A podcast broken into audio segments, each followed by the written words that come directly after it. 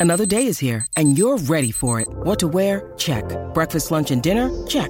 Planning for what's next and how to save for it? That's where Bank of America can help. For your financial to-dos, Bank of America has experts ready to help get you closer to your goals. Get started at one of our local financial centers or 24-7 in our mobile banking app. Find a location near you at bankofamerica.com slash talk to us. What would you like the power to do? Mobile banking requires downloading the app and is only available for select devices. Message and data rates may apply. Bank of America and a member FDIC. Life's better with American Family Insurance because our home policies help protect your dreams and come with peace of mind. Save up to 25% by bundling home, auto, and life. American Family Insurance. Get a quote, find an agent at amfam.com. Products not available in every state. Discounts may not apply to all coverages on an auto or home policy. Discounts do not apply to life insurance policies. Visit amfam.com to learn how discounts may apply to you. American Family Mutual Insurance Company SI and its operating companies American Family Life Insurance Company 6000 American Parkway, Madison, Wisconsin. Do you like beer? Do you like free? How about you guessed it, free beer? As a valued listener, we'd like to bestow upon you just that. Thanks to our good pals at beer52.com, you have the opportunity to sip eight delicious and painstakingly sourced craft beers from around the world. All you need to do is go to www.beer52.com forward slash Chels and cover just the postage of four ninety five. And as if that wasn't enough, as a listener of the Chels podcast, you'll get two extra free beers. So that's 10 free beers.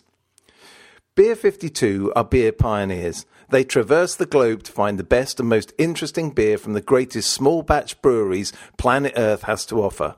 No surprise then that they are the world's most popular craft beer discovery club. Each month, Beer 52 deliver a case with a different theme. Themes have included Germany, Korea, Belgium, South Africa, California, New Zealand, and many more, but they haven't forgotten their roots. As an independent UK company, Beer 52 are also passionate about the UK craft beer scene. The beauty of Beer 52 is that you can leave any time. The power is in your hands. As well as the best, most interesting beer money can buy, your case will include the award winning craft beer magazine Ferment, which explains the theme and individual beers you'll receive, and a beery snack is thrown in just to top it all off. Don't like dark beers? Choose the light plan. Easy. Just go to www.beer52.com forward slash Chels to get your case free. And don't forget right now, the Chels podcast listeners get two extra free beers.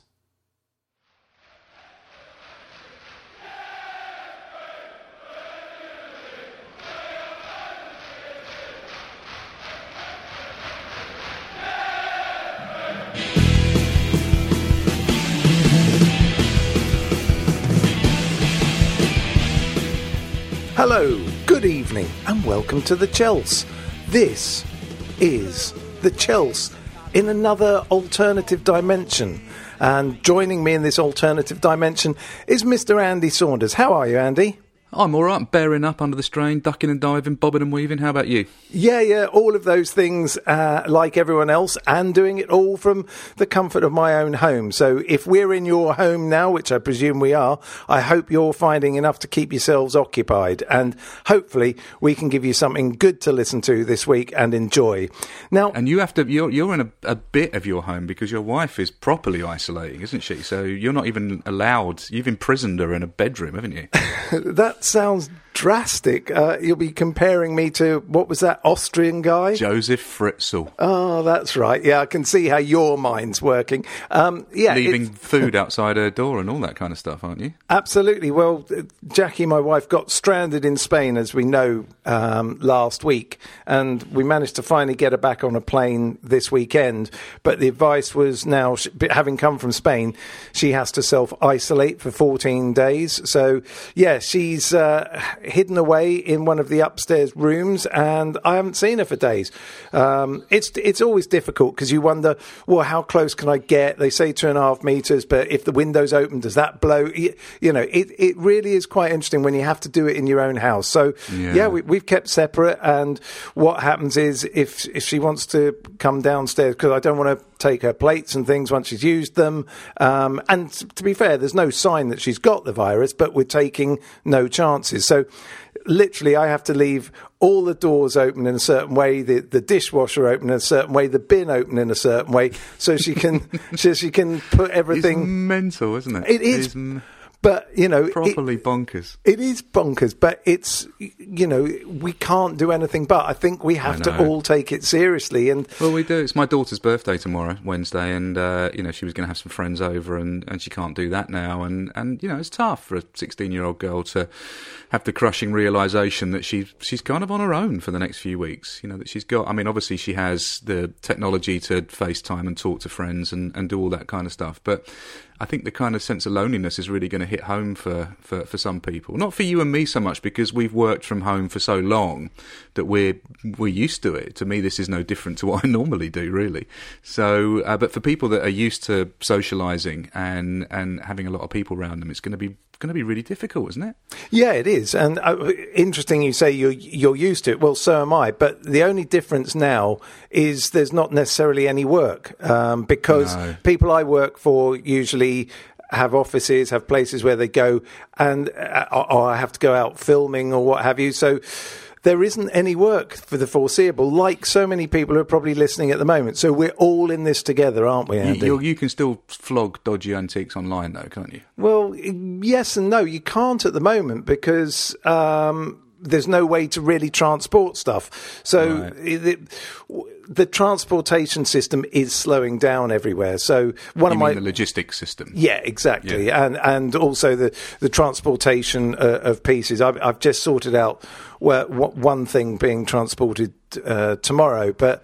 It's a hell of a palaver, and as I've said to everyone, hey, look, if it works for you, fine. If it doesn't, it's no problem. You you just can't put pressure on people who are working with inside these new infrastructures uh, that are being built or dismantled, whichever way you look at it. Yeah, I mean everybody's in this. I mean my business has fallen to bits over the last couple of weeks because you know I'm a consultant, and if people are looking to rescue their businesses and save their staff, then you know people like me are the first things they cut, and I can't really blame them for it. And the only thing that gives me any solace is the fact that I'm not alone, and there's a lot of people out there, and I'm sure a lot of people listening to this uh, podcast that are in the same boat. And we send you our best wishes and our solidarity and our hopes that all of us can get through this healthy and and out the other side and, and rebuild what we've what we've got.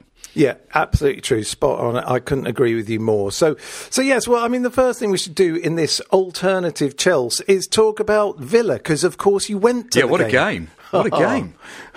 you did, did you go with anyone or did you keep uh, Well, your social I, distancing? I was going to go. I was going to go with someone, but they, they, they pulled out. So I went. I obviously went on my own, and um, I was surprised to see the, the amount of Chelsea there. I mean, obviously, you know, the support was the support was undimmed, even given the, the, the grim forecasts. And as I say, you know, an amazing game, really. and and it must have been so nice when when. JT suddenly appeared and he, he snuck round with a mask on or something, didn't he? And he had underneath his coat a Chelsea shirt and he kissed the badge in front of you, didn't he?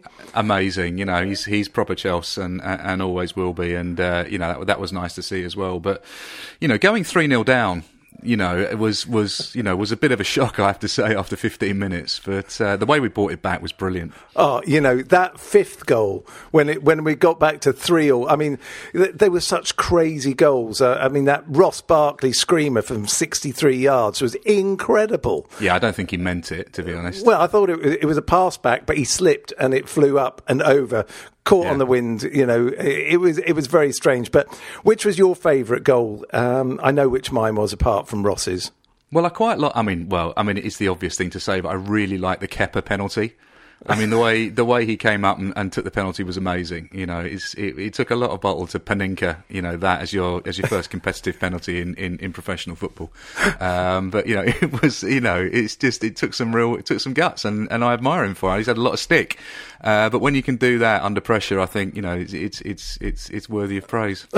I think so. I mean, there is no better way to win a game than than something like that. And I, I guess you're right. I, I can't really top that. You know, everyone else was fantastic, but that shows that he's reintegrated into the squad properly. And uh, you know, and, and what did you think of the atmosphere? The Chelsea fans were amazing, weren't they? Yeah, it was it, it was great, and um, I mean I, am slightly worried now about about the social distancing aspects of it, but no, you can't blame the support, and uh, and what a game to go out on, really. You know, to you know to, to get those three points, um, and and you know to follow that follow the Everton game, and and really do that was brilliant. Yeah, well, you know, anytime you win seven five away from home, that's got to be good. I say. Yeah, crazy game, but you know that's the times we live in. I, and I'm sure I predicted that scoreline in this alternative universe. Um, I'm, I'm, pretty yeah. sure. I think I just got one of the goal scorers wrong, but there you go. Can't have everything. So, so I. The, the other thing, I mean, I'm glad. Is this what we're going to do now? Just basically talk about games that never happened. what are you talking about? To me, this happened. This is as real as it can be. I tell you, this really is the most sensible moment of my day. so, uh, yeah. So, you know, it's tough to do a Chelsea podcast without any Chelsea games, so we're just just making the games up, listeners. That's right. Yeah. If anyone thinks, "Oh my God, I've got to see match of the day," well, it might be a bit tricky because I think yeah. they've taken it off air because it just put everything else into into the shade. but but the the other thing, um, you know, we we talk about what we can do in our time and our spare time and how we fill our supposed work hours. Uh, I suppose one has to think about journalists a bit. And in a minute, we're going to hear from, from Naz because it's, it's interesting, isn't it? Because I don't know if you've noticed all the sports pages aren't empty. Every, everyone's trying to create interesting articles, features, long reads, um, and there's, there's definite interest, and everyone's harking back to the past, talking about great games. Papers are printing old reviews of games. It's quite interesting how we're getting. It's almost it's it's not far off what we just did about Villa, except it's about real games and bringing them back into the present. Well, I think that there's an insatiable desire to read about sport and to still engage with sport. We can't watch live sport, so if you look at TV programming, it's it's you know it's going back to old games and it's packaging up old games, um, and and it's it's very similar in the printed word. People have to go and and and find something to write about. And the obvious thing to do is go and mine the archives. And I'm finding it very interesting. I'm finding the whole long read element of it interesting. The Athletic obviously brought that in as a as a new, fairly new, reintroduced concept um, quite successfully, and this is going to do them a lot of favours, I think, because it's getting people into the habit of long reads, of of of you know of of not that bite-sized, twenty-four hour a day news cycle stuff, but more about actually something with a little bit of depth. I like it. Yeah, I do as well. And uh, there's been a lot of very interesting things. And I think we're going to be finding more and more uh, interesting angles that, that journalists are taking. Um, I don't know if you've had any favourite reads over over the last few days. I, I, think we're just only at the beginning of it, but um, you know, and and everyone's searching for things like I've seen on Twitter a lot of people coming up with their best football stats or and what have you. And I think my favourite so far was Didier Drogba, 11 finals, 10 goals, and 10 wins. Well, you know, what happened with the 11th? You know, I mean, but it's a great stat. I'd never even thought about. Obvious things suddenly become wonderful things. Yeah, I mean, I think it, somebody was doing a sort of uh, a um, an analysis of Anelka's time at Chelsea, and if you look at his stats and what he achieved and the Golden Boot, and you know, he was a hugely underrated striker for us. Imagine if we had Nicolas Anelka now. Um, you know, it would it would have made a huge difference to our season, and players like that that you can go back and sort of uh, reflect on and, and, and, and think about and think about you know what, what they bought at a time, you know, in their Chelsea career, and they were maybe overshadowed by bigger, bolder, more colourful characters. But it's interesting to go back to some of those great teams of 2005, 2012, etc., and, and, and, and look at those teams and think of all the kind of unsung heroes in those teams as well. Yeah, and, Anelka's a very interesting point because it's not also, it's also not just the colourful characters around him; it's also the past that he'd had. You know, the the, yeah. the, baggage that came with Anelka, making his name at Arsenal, playing at Real Madrid. You think I think it was the times where we felt we only got players from clubs like Real Madrid if they were finished and mm. over the hill. Whereas now we we can be a little bit competitive. Look, if Real Madrid want to keep one of their players, there's no way we're ever going to get them. But it was a different time then. It was like when uh, Mickey B, Michael Ballack came. I uh, for Mickey me, B, yeah. Who calls him Mickey B? Well, I just did. Nobody calls him Mickey B. We all did. The true supporters. Who's we? The true supporters, not the plastics. We, Mickey B. Yeah, Mickey He's not B. a market trader from Camberwell. well, mean, yeah, now you're going to, you know, you, you're being insulting here. Um, Der Kaiser. Can't call him Mickey B. Yeah, he can. It's great. He was. He was. I always called him that. I, you, but for me, he was the most wonderful guy to have in that side because often he wouldn't just play week in week out. There were periods where he would just be on the bench and he'd be brought on to do a job. And actually, he seemed to wear it all with a good grace. he had a he, he had a wonderful career at Chelsea, but he was he was never just always in the team. It, it was odd to me that he wasn't. Had some amazing moments. I thought. I was. I got to be honest, right? I'm gonna put my cards on the table. There were times I got very frustrated with Michael Ballack. Um, I, I felt that he was a little bit slow at times, um, and that he um, sometimes coasted through games. Um, but when he was when he was Michael Ballack, when he was really on When he was Mickey B. when he was Der Kaiser, he was fantastic. You know, there were brilliant moments, um, either goal scoring or assists or, or just being a presence in that midfield. Uh, he was great. But he's another one that I would reflect on and think maybe I didn't give him much credit at the time as I should have done. No, well, I, I agree. I, I, totally agree. I, I, I think I'm sure there'll be a Mickey B special out soon on on one of the channels, and you can you can watch how great he was. He was imperious, and also Imperious is a good word to describe him, yeah. and he was as filthy as hell when he wanted to be. 100%. he knew when that tackle, tackle was relevant, and he'd take someone out completely, knowing he'd get a card or not. He, he was he, he was just ah, for me, he was class. Yeah, he had an, an unbelievable amount of arrogance about him, you know, which which made him a big figure on the pitch, and he was a good leader. So, you know, I think there's a lot. There was a lot to love about about Michael Ballack. Yeah, I agree.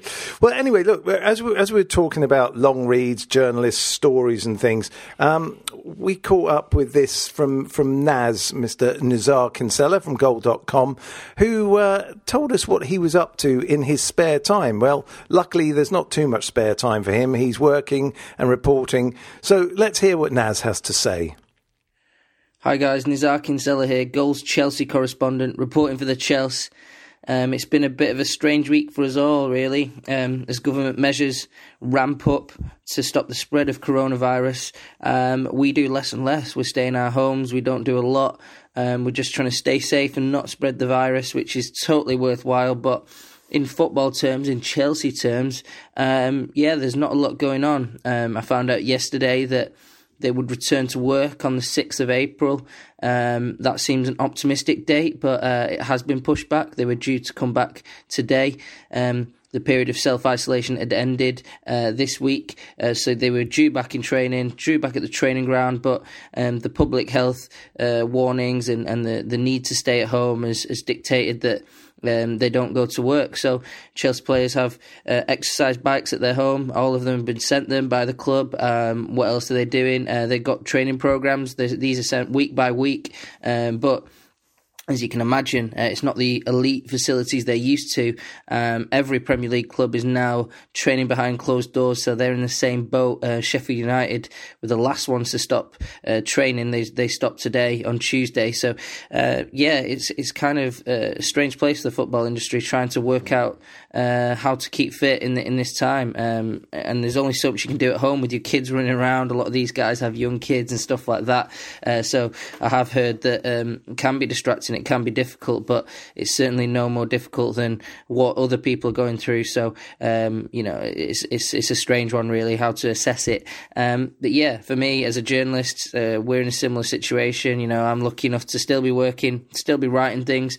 Um, I'm writing more about hard news these days, um, the odd the odd bit of transfer news, um, but you know, even transfers are, are kind of grinding to a halt, or or they have an asterisk. You know, Chelsea want this player, but can't sign him until they find out what's going to happen with uh, the business side of football. The scheduling as well massively impacts transfers. So, um, yeah, it's it's a it's it's a huge issue really throughout. But yeah, I'm I'm writing a bit of hard news as well about how the coronavirus affects different people in the industry too. Um, a couple of interviews. Some guys have been nice enough to um, reach out to me and offer interviews and stuff like that. So uh, yeah, football goes on to an extent, but in a very very stripped down way. And uh, yeah, uh, we we all wish it comes back, but um, let's stay safe and let's continue. Uh, you know, following the guidelines. All the best, guys.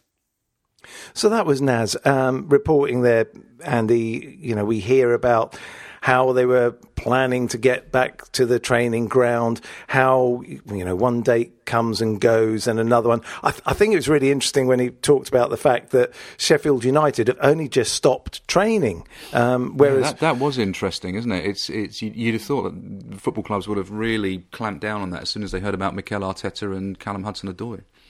Yeah, it's it's it's a it's a strange situation to be fair, and and the players, as he says, you know, they're all training at home, but I guess how fit can players get at home when they're so used to having, as he says, state of the art gyms to work in, and now that well, a lot of them have got state of the art gyms in their houses. I saw a uh, uh, an Instagram post from Pedro on his treadmill, you know, running around, and various other players. I mean, they've all got decent equipment in their houses. I mean, I think the one thing they've got to keep up during this this time is their cardio. They've got to get their cardio up. They've got to run. They've got to get on the bike. They've got to and they've got to make sure that they are not going to lose that cardio fitness. The other stuff, I think, you know, the, the skill stuff and the the technique. I think, to be honest, if they haven't got that by by this stage in their career, they're struggling. You know, so I think it's fitness that's the key thing at the moment, and making sure they're doing that and eating properly and and devoting enough time to that.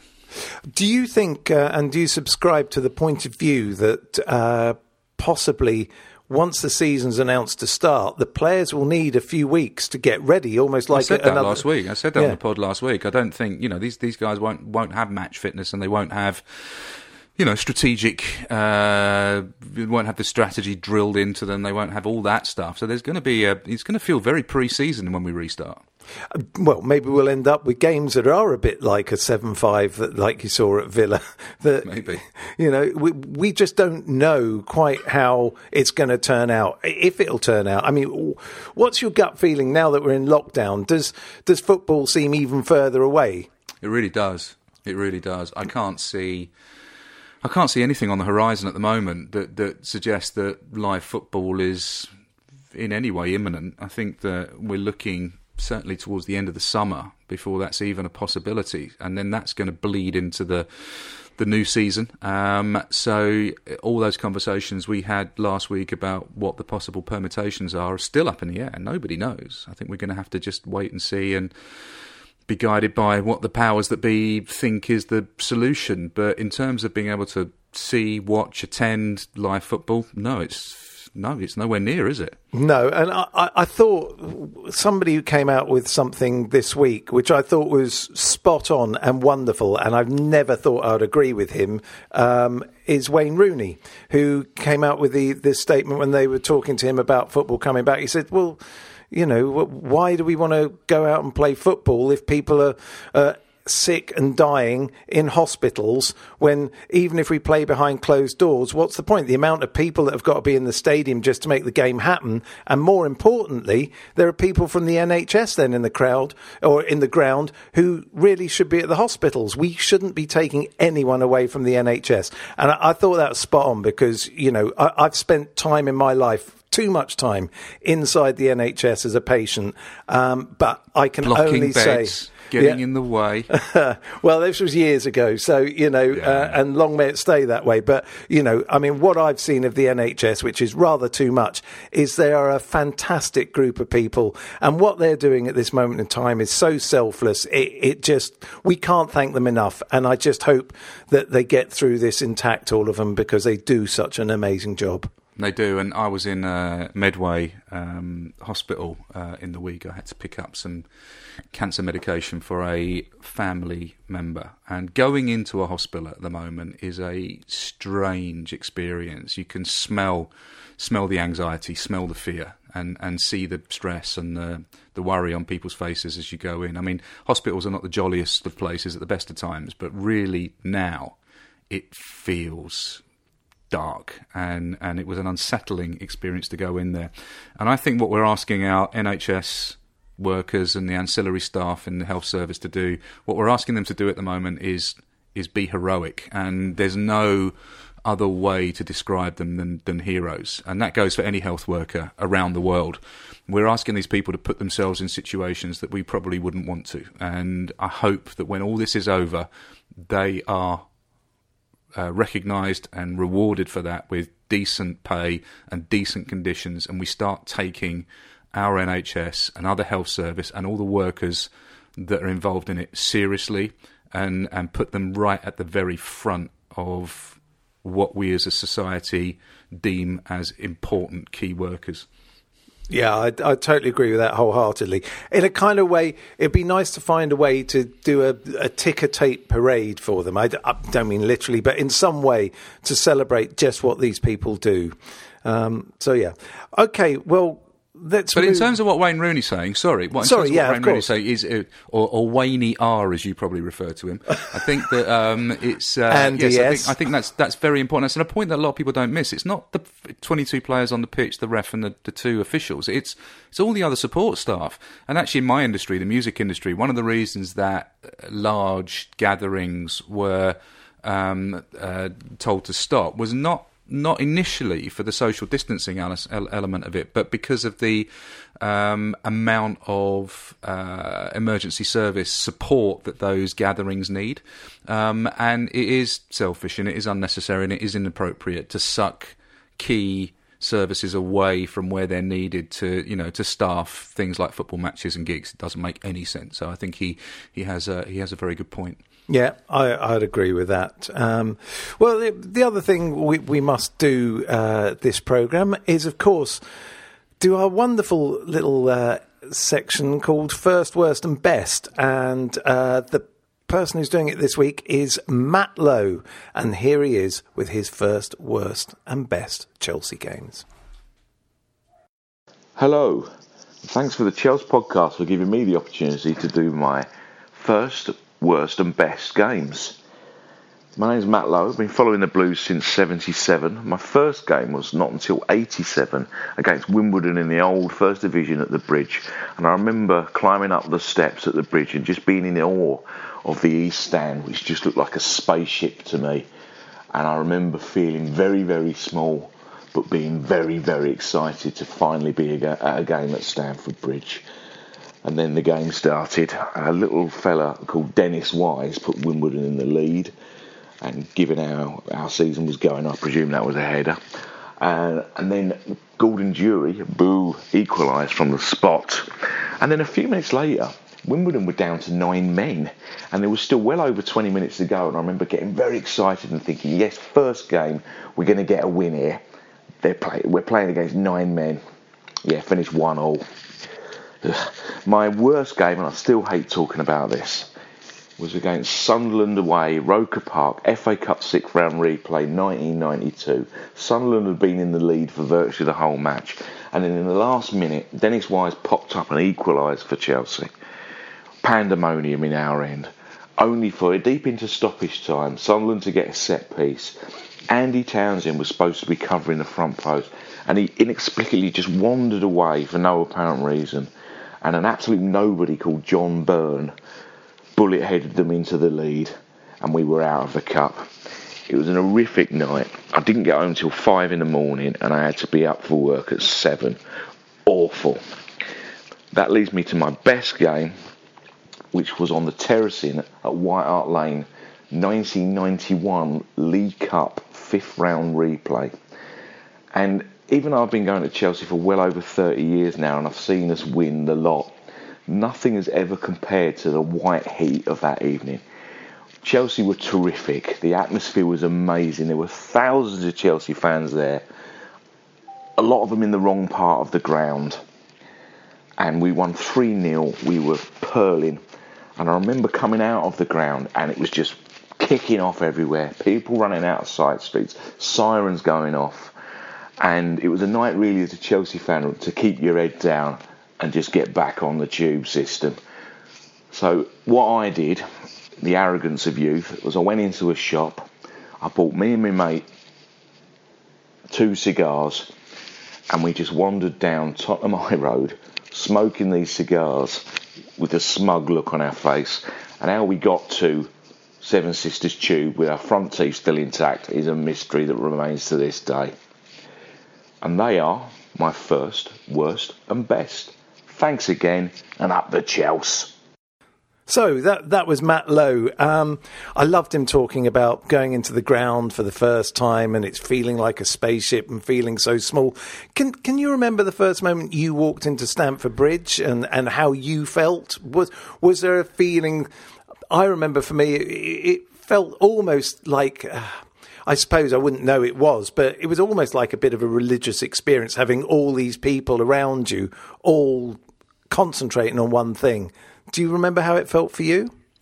I think that's a pretty good description. I, I, said last week I was seven, so whilst I can't remember the game um, in any detail that I went to, I can remember the feeling, and I can remember the smells of you know I can just remember the smells of the you know the horse dung and the you know the hot dogs and all that stuff, and I can remember you know cigarette smoke and um, the sort of overwhelming scale of it, you know, because we went into the sort of shed. And uh, and I stood in the shed for years and years and years. Um, and always as you came up through the turnstiles and you came up those that those steep steps and there was always that amazing sense of of arrival into the ground you know when when when you stood in the shed and then you'd work your way if you were a kid all the way down to the front or in later years I used to stand on the east side um, and then we used to stand there together, didn't we, for, yeah. for many years?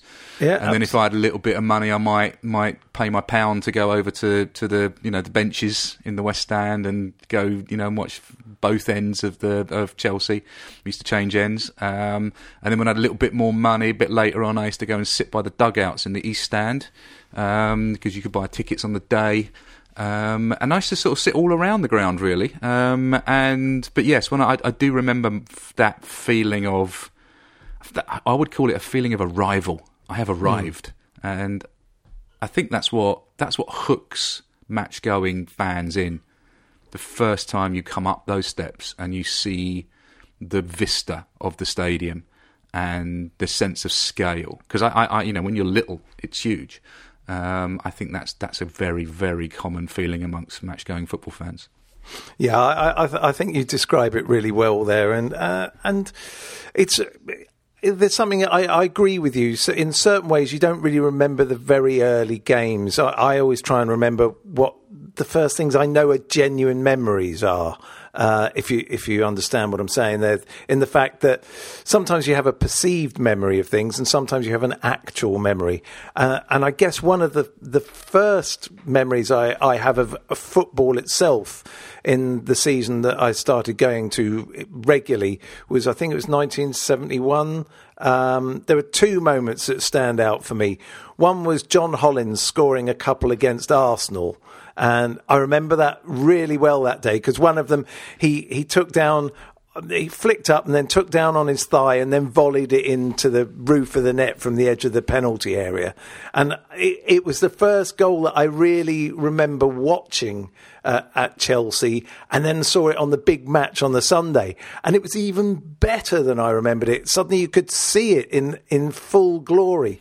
And you yeah. go, oh, I remember that moment. I know what's going to happen. It, it, it was that wonderful, tantalizing joy of of having your memory solidified by TV coverage. Now, every game is covered, but it was very rare. If they weren't featured, your team, in the big match or match of the day, you never got to see any footage, did you? No. And these days, what, what's interesting these days, all the arguments I tend to have with my sons are about what end goals were scored at and because my memory isn't great, if I'm honest, and and I'm always like that was in front of the shed or that was in front of the Matthew Harding, and they're like, no, and I'm like, definitely was. And I'm like, absolutely not.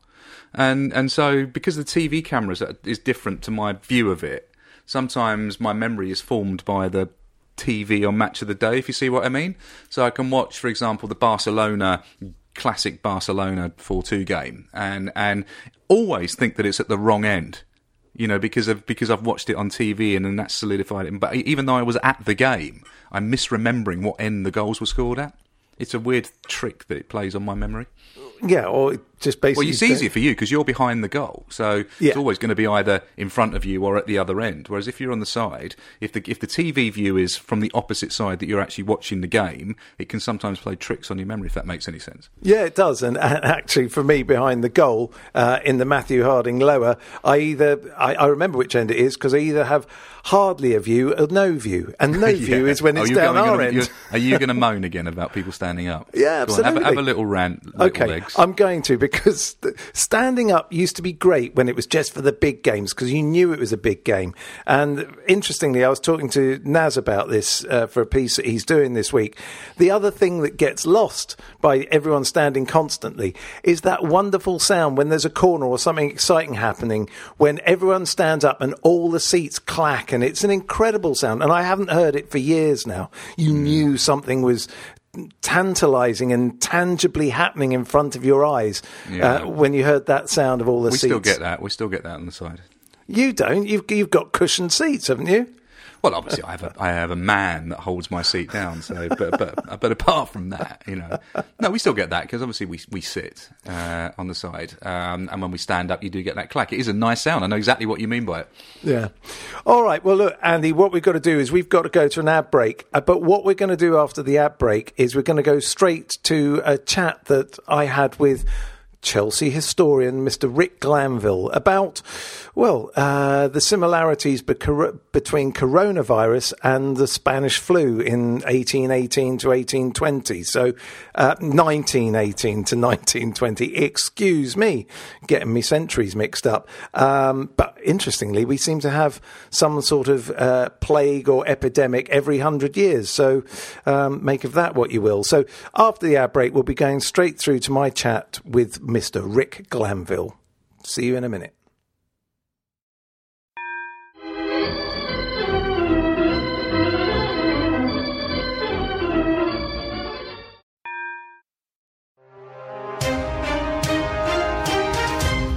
I'm Josh Schneider Weiler. And I'm John McKenzie. We know that the football news cycle never slows down. But sometimes, don't you wish it did? On the Football Today podcast, we give you in depth analysis of the most interesting stories from around the world of football. And hear from the most knowledgeable journalists in the game. You can listen to each episode in the time it takes for a single commute. So join us now and subscribe to Football Today, wherever you get your podcasts. If you want an e-bike that doesn't look like it's made for the shopping precinct, something that's less Mr. Bean and more Steve McQueen, check out the range of bikes from London-based Cooler King. From dope 250 watt city bikes to Harley Bobber inspired 750 watt beasts that can tear your face off while leaving your smile intact. Cooler Kings are made in limited numbers, yet highly affordable. Check them out now on the web at cooler.bike or find them on Instagram with hashtag coolerkingbike. Cooler.bike. E-bikes that are cool AF. Hello, Rick. How are you? I'm isolated, but fine, and I hope you are too. Yep, I'm isolated. Uh, you know, my, my wife Jackie was stranded in Spain for a week, but she's now Oh, back. So she, she's now back and isolating upstairs. So it's an interesting time. Um, I- thought I'd give you a shout because um, I, I've I've been reading that brilliant piece that you've put up on the on the Chelsea website. Um, Hmm, thank you. and no, it's it's it's really uh, uh, fascinating that we do have sort of similarities now to back in 1918 with the Spanish flu. And I just wanted to mention one of the quotes that you managed to find from a UK Foreign Office blogger, which absolutely scrambles my head anyway. Um, called, called uh, Tara Finn, um, and she wrote a few years ago.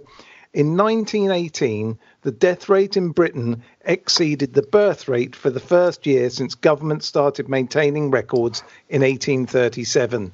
So would you like to explain a little bit about this to us, please? yes. Um, well, 1918. So, what happened in 1918? Probably lots of people are thinking, well, that was the First World War. But interestingly, that isn't what caused this high uh, death rate in Britain. It was actually a pandemic that became known as Spanish flu. It was an influenza, a strain of influenza um, that uh, swept the world, and it was. I mean, since then, epidemiologists have worked, tried to work out what its origins were and things like that, and what carried it. And what they've concluded is that uh, it was carried by troop movements, so people who infected soldiers, servicemen uh, during World War One were carrying this around, transmitting it to each other, and uh, and obviously uh, the death rate was much higher in Spanish flu than it is in uh, COVID nineteen, and um, it's reckoned that overall it claimed around the world up to 50 million lives uh, between 1918 and 1920. And um, it arrived, it came in two waves in 1918. Early in this kind of springtime, it was reckoned to be just a normal influenza, and it was the symptoms seemed to be quite mild, and the mortality rate was low. But then it came back. Uh, you know, influenza loves the winter, and that's when it came back in around November, December uh, time, and that's when it was at its absolute peak. It stayed around for about another year and a half, still claiming victims, sadly. Um, and the key thing, the key difference really between the virus in 1918 to 20 and the current one is that it specifically uh, took um, uh, took a worse toll on young people rather than the older people and people with underlying health conditions that's happening now. It was mostly people between the ages of 25 and 40, and particularly 27 to 30, uh, that were affected. Oh well, that's that's uh, uh, an interesting sort of age group because I guess that's uh, a sporting age. Um, it's peak, what we call peak uh, age for footballers, isn't it? Coming yeah, into exactly. their prime, and so uh, and clearly that was the case. And if uh, quite apart from, I mean, it's quite mind blowing if you think about these uh, young men who'd just been fighting in World War One, and then there's this double whammy of this influenza that's hitting exactly the same kind of uh, conscription age group. I mean, it's a it's a absolutely awful thing to consider. But how did it affect football? Well, during World War One, we didn't have like a national football league from 1916 and we're playing regional competitions. And that was largely to save on fuel and things like that. Uh, so football was so chelsea played in like the london combination and other localized cups but they carried on. Uh, and that even at the height when hundreds of people would were dying across london thousands uh, uh, i think over a thousand in one month in uh, December 1918, died in London. But football uh, was still carrying on. Chelsea was still playing, still attracting crowds of 20,000 up to 30,000 at times.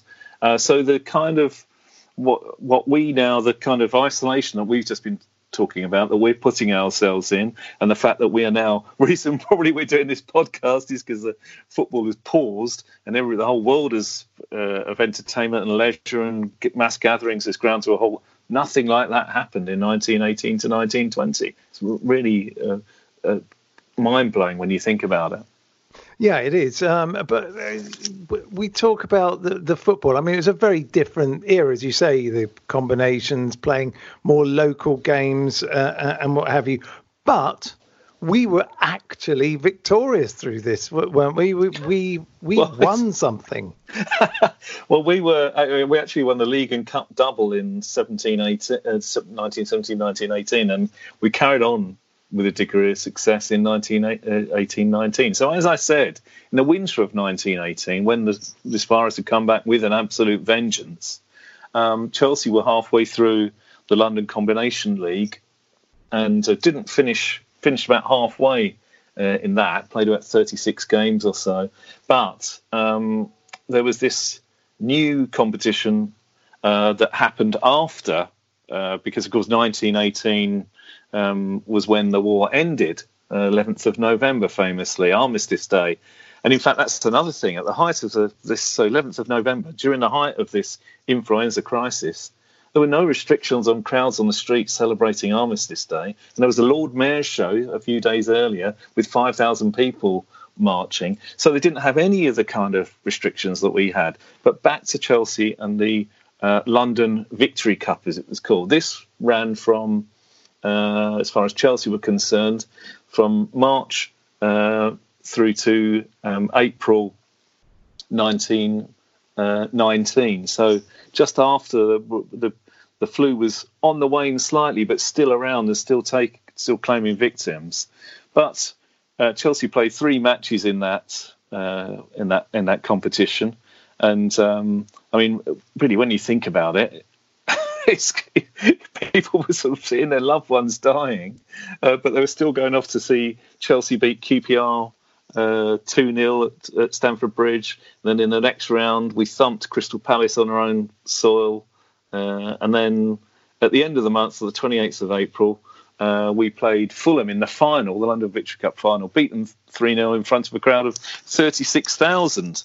So, you know, you're thinking, well, that's, that's quite incredible that 36,000 people were turning out in the midst of all this uh, this terrible influenza influenza that was everyone knew that it was you know whole families were being taken by it but football carried on. And in fact there were a couple of people in that team uh, that had recovered. They, they called it it was also known as the blue death because it turned lungs blue and also uh, spanish lady was another nickname for for this influenza and two of the players two of the chelsea players had been as they called it escorted by the spanish lady at some stage but they had luckily they had recovered from uh, the flu. But one player, uh, one former player, didn't. Well, we'll, we'll get on to him in a second. I, I was just going to just make one, one slight observation: is is this why Fulham hate us so much because of the 1919 Victory Cup? Well, it's an interesting thing, of course, because it was a short-lived competition, and we are still the holders of it. So um, I'm I suppose I should be arguing that we have it on the front of our programme. Current holders of the uh, the 1919 London Victory Cup. Well, of course, because football's been suspended, we're still holders of the Europa League, as I keep liking to, uh, I, I, keep like to remind people that yeah, uh, well, uh, that's still ours for the time being. No, that's true. Well, I I wonder if there's any way that when everything gets back to normal, perhaps we could reposition Corona the victory cup, cup well, whatever you want to call it. But, and and do we hold the cup still at Stamford Bridge? Is it in the museum? That we've never been able to find it. We don't know what's happened to it. So whether some Fulham fans sneaked round one time and uh, and uh, kept it for themselves, I, I'm not so sure. There were victory cups held in all the regional competitions. Ours is the, the London Victory Cup, but um, we and we won it at Highbury, so that was always that's always a nice thought as well. Lovely. Well, let's see if anyone knows where the Victory Cup is. Please get in touch with the Chelsea, and we'll repatriate it with Chelsea. so, so lastly, I'd just like to you know, go to the point you were making that actually, sadly, uh, a Chelsea or an ex-Chelsea player actually died through this. Um, if you'd like, tell me a little bit about Angus Douglas, wasn't it? It was Angus Angus Douglas. Uh, first of all, two Chelsea vice presidents contracted the virus but but survived. But one who didn't was a former uh, Chelsea player, played over 100 times for us, uh, starting in 1908. Uh, left in 1913 and went to Newcastle, and um, he was quite an acquisition. He cost about two thousand pounds, and he was he was a winger, uh, very fast, uh, good at going down to the the goal line and then cutting back, passing a ball for Bob Whittingham or George Gatling Gun Hilsdon or someone like that. Um, but he'd left us in 1913 and he found himself in the northeast. He was a, a Scotsman actually from Dumfries, and uh, he was he was a teenager when he joined us, and he made his name at Chelsea. Um, so by the time uh, he'd left, uh, so he was in his twenties and just coming up to his prime. But of course, the war ended his football career, and he started to work at a munitions factory, uh, Vickers, uh, sorry, Arm, uh, Armstrong Whitworth, uh, later known as Vickers, in Newcastle. And unfortunately, in 1918, he and his uh, partner died within four days of each other, with nursed by his uncle. they died in separate rooms. Nancy, his partner, and uh, and him in uh, uh, just the most appalling circumstances. Apparently, um, they had no money. This uncle was looking after them, but there was also an, their eight-month-old daughter called Betty who was with them. So you can just imagine how awful the, their circumstances uh, must have been. And it made headlines. Famous footballer dies. Um, it was, you know, covered in all the newspapers and um, it's, it's, sad that it's a story that's actually been forgotten. Certainly, I had no idea about this story until I started researching it because so few footballers seem to have died of uh, the Spanish flu. But the most famous one is a former Chelsea player. And what's nice is I tracked down some of his descendants because Betty survived, fortunately, was raised by an aunt um, on the coast at Whitley Bay, and she had a a family herself, and her great grandchildren still live live up there and are very proud that their uh, their uh, ancestor played for Chelsea and for Newcastle United. Extraordinarily proud of him. So, lastly, did we, so there are certain similarities between then and now with with this strange world that we are now walking through. Um, do you think we've learned anything from then? Is there anything that we can take forward for the sport? I'm, I'm talking about and the way we involve with with football. Um, and also, there was no NHS then. I, I, would just like to immediately say my thanks to everyone at the NHS Absolutely. because. Absolutely. They're, they're doing an amazing job, and to be fair, possibly their work is is far but started in so many ways. But having experienced way too much time in hospital in my life, I just know what an amazing group of people they all are. So yeah, heartfelt thanks to them. So yeah, quite right. Any lessons we, yeah, any lessons we can take from all of this for the for the coming months? Well, look, I'm one of those who's very critical of the government's uh, communication strategy. I think it's left a lot to be desired, but it's much better than what happened in 1918 to 1920. There's no national. You said there was no NHS. There was no real national health uh, there was no Department of Health until 1919. So that was one of the things that came out, I think, of this uh, Spanish flu epidemic. Um, and uh, as you say, it was 29, another 29 years before the NHS came around. But interestingly, the people who would have been children when that influenza epidemic happened would have been parents when the uh, at the time when the discussion about a national health service was uh, uh, was in full swing. So you can imagine that they would have been thinking, no, we can't go back to times like this. We can't be allowed to um, survive on our wits without any proper instructions. I mean, the the the, the equivalent of the what's his name, Whitty, uh, the um, what the uh, Elven Prince? yes, the uh, the is he uh, chief health officer or something? Yeah. I can't remember his title, but his equivalent uh, actually drew up a set of instructions to the public that would have been very similar to those we uh, are used to now, which was social isolation uh, and and uh, closing down theatres and cinemas and uh, football matches and no mass gatherings, uh, all these kind of things. But he shelved them because at the time when he drew up the plans, the war was still in full swing, and he thought it would be appalling for morale, and, mor- and the war had to take uh, precedence on this. This is actually another reason why it's called Spanish flu, is that incidents of the influenza virus in England were suppressed because it was thought to be bad for the war efforts. Uh, but Spain was neutral. So when King Alfonso XIII contracted flu, it was it was reckoned you know this was appeared to be where it had come from. Hence the term Spanish flu, simply because of the way that we were uh, basically uh, censoring uh, the epidemic in this country. So I think that's the other thing is that we all have the internet. Thank God for the internet in these times of isolation.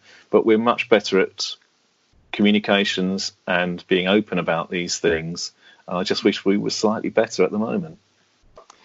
Well, all I can say is uh, I've learned so much in this last uh, 10, 15 minutes with you, Rick. Um, I really appreciate you coming on and chatting to us. My pleasure, um, mate. We're, we're sorry about this sound quality. This is just the way it is at the moment. But thank you ever so much, Rick. Stay and look safe. out for the second part. There's another part about Angus Douglas on the website tomorrow. So tomorrow, but this will be going out the day after, so it might have been Ah. out yesterday. See what we've done. Okay. Time is a movable beast on this show. All right, Rick, keep well, and we'll speak to you and soon. you, all the best. And we're back, Andy. Um, well, it is amazing the the sort of uh, the the similarities between um, what happened in in 1918 and what's happening now. I, incredibly, what what I found extraordinary was how many people went to these games. That that the stadiums were were full of people for football because they they didn't have a clue about self distancing and and keeping apart and didn't really understand. Um, you just can't imagine now with the knowledge we have that anyone could have let that happen. It's such a different time, and and it took so many people away. Um, interestingly. Two Chelsea players were affected but came back and, and played for us. And then, of course, Angus Douglas, who was the one Chelsea player who, who didn't survive. Um, you, you know, hopefully all our players will be safe this this time round, and, and everybody in the world will be safer than they were then because it took a lot of people. Do you think the action we're taking is is the right way forward for for not just society, not just for sport, but for for the good of this planet? Of course it is. And, you know, if I have a criticism of what's going on at the moment, I think we should have done it earlier. I don't understand the uh, reasoning behind not social distancing earlier. I think I can only talk on behalf of the U- not on behalf of. I can only talk about the actions of the UK government, who had issued advice, and I don't think that advice was strong enough. I think we should have shut things down a lot quicker. We had a situation on Sunday in the UK where you know, people were going to the beach, they were going to parks, they were taking their camper vans to, you know, to, to, to remote areas. Snowdonia experienced its its biggest visitor day ever. It was crazy. People need to be told or needed to be told to isolate. And I think thankfully now that's happened as of last night, and we will start to um, you know see see some slowdown on on what's going on at the moment. Of course, what Rick was talking about was an era where there wasn't mass communication, there wasn't instant communication. You were only really getting your news either through word of mouth or through the radio or through newspapers. Um, so it was very difficult to communicate evolving situations quickly. And we what- have that lu- we have that luxury now, and, and and and now that we've got it, we should use it. And so, yes, I think in answer to your question, social isolation and social distancing to flatten the curve, as they call it, dramatically is the only thing we can do at the moment. People have to respect it. They need to stay safe. They need to stay well, and they have to think as well. It's not about them. If they're young, fit, and healthy, it's not about them. It's about who they could possibly infect.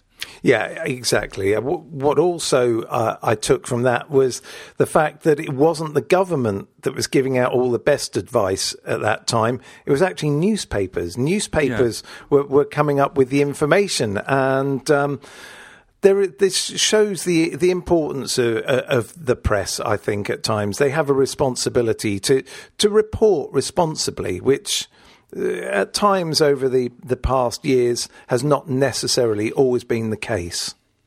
No, I think you're right, and and and I, I think that the media seem to be doing a reasonable job at the moment of communicating the right information. Um, you know, there is an argument to say that there's an element of scaremongering, for want of a better word, going on, but I think it's difficult not to scaremonger when you're looking at the evidence and the facts before you, particularly those in countries that are slightly more advanced than us in this horrible crisis. So, look, all I can say is is let's use the technology, let's use the information that we've got, let's make sure that we stick to the science, that we move in a decisive, not dithering way forward with this. Not not just in sport. Football's important to all of all of us and everybody that's listening. I accept that, and and and you know that's that's clearly why we're talking. But on a wider basis, we need to stop this thing in its tracks, or at least slow it down. Otherwise, things like the health service are going to get overwhelmed, and we're going to see a lot more losses than we than we need to.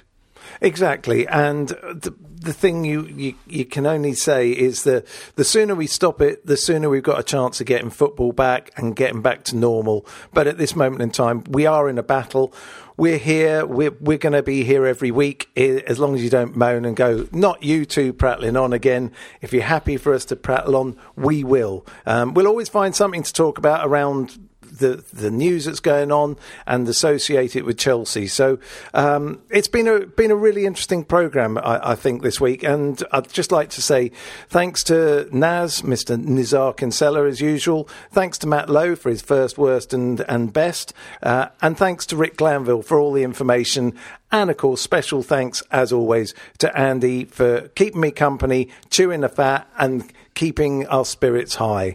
Um, so, how's the rest of your day going, Andy? You got work to do, or you're you going to take it easy? No, I've got work to do. I'm, I'm involved in a few uh, campaigns at the moment to help the music industry. I'm involved in a campaign to help record stores during this difficult time. Obviously, independent record stores are having to close their doors, but that doesn't mean that people can't go to their websites and shop online with those record stores and keep them alive. So we're, we're doing, we're launching a big campaign about that on Thursday in the UK, which hopefully will go viral.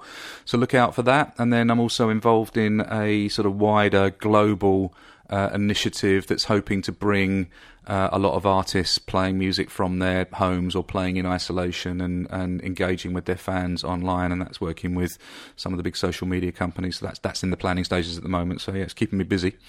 Excellent, and you're helping keep the troops entertained, and that's that's the the main thing. You know, it's it's there's no time for boredom at the moment, and we'll, we'll well, we... you should use this time if you're isolating you know, you should go and bloody learn a language and and uh, you know and do something interesting, do something you wouldn't ordinarily do. I mean, I know these are difficult, dark, and worrying times, but treat this as an opportunity if you can and, and go out and do and, and read some long reads or go and you know investigate things you haven't done before be curious and and and use get, keep your brain moving because I think that's important as well as your physical health to keep your mental health high as well you know we wish everybody out there the very best in these difficult times and, and hope that you can get through this as, as well as you possibly can great sentiment, and I totally agree with you. And thank you again. And we will be back hopefully next week and keep the blue flag flying high.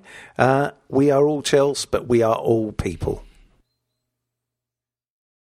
This is a playback media production. Get all the associated links for this podcast at chelseapodcast.net. Sports Social Podcast Network.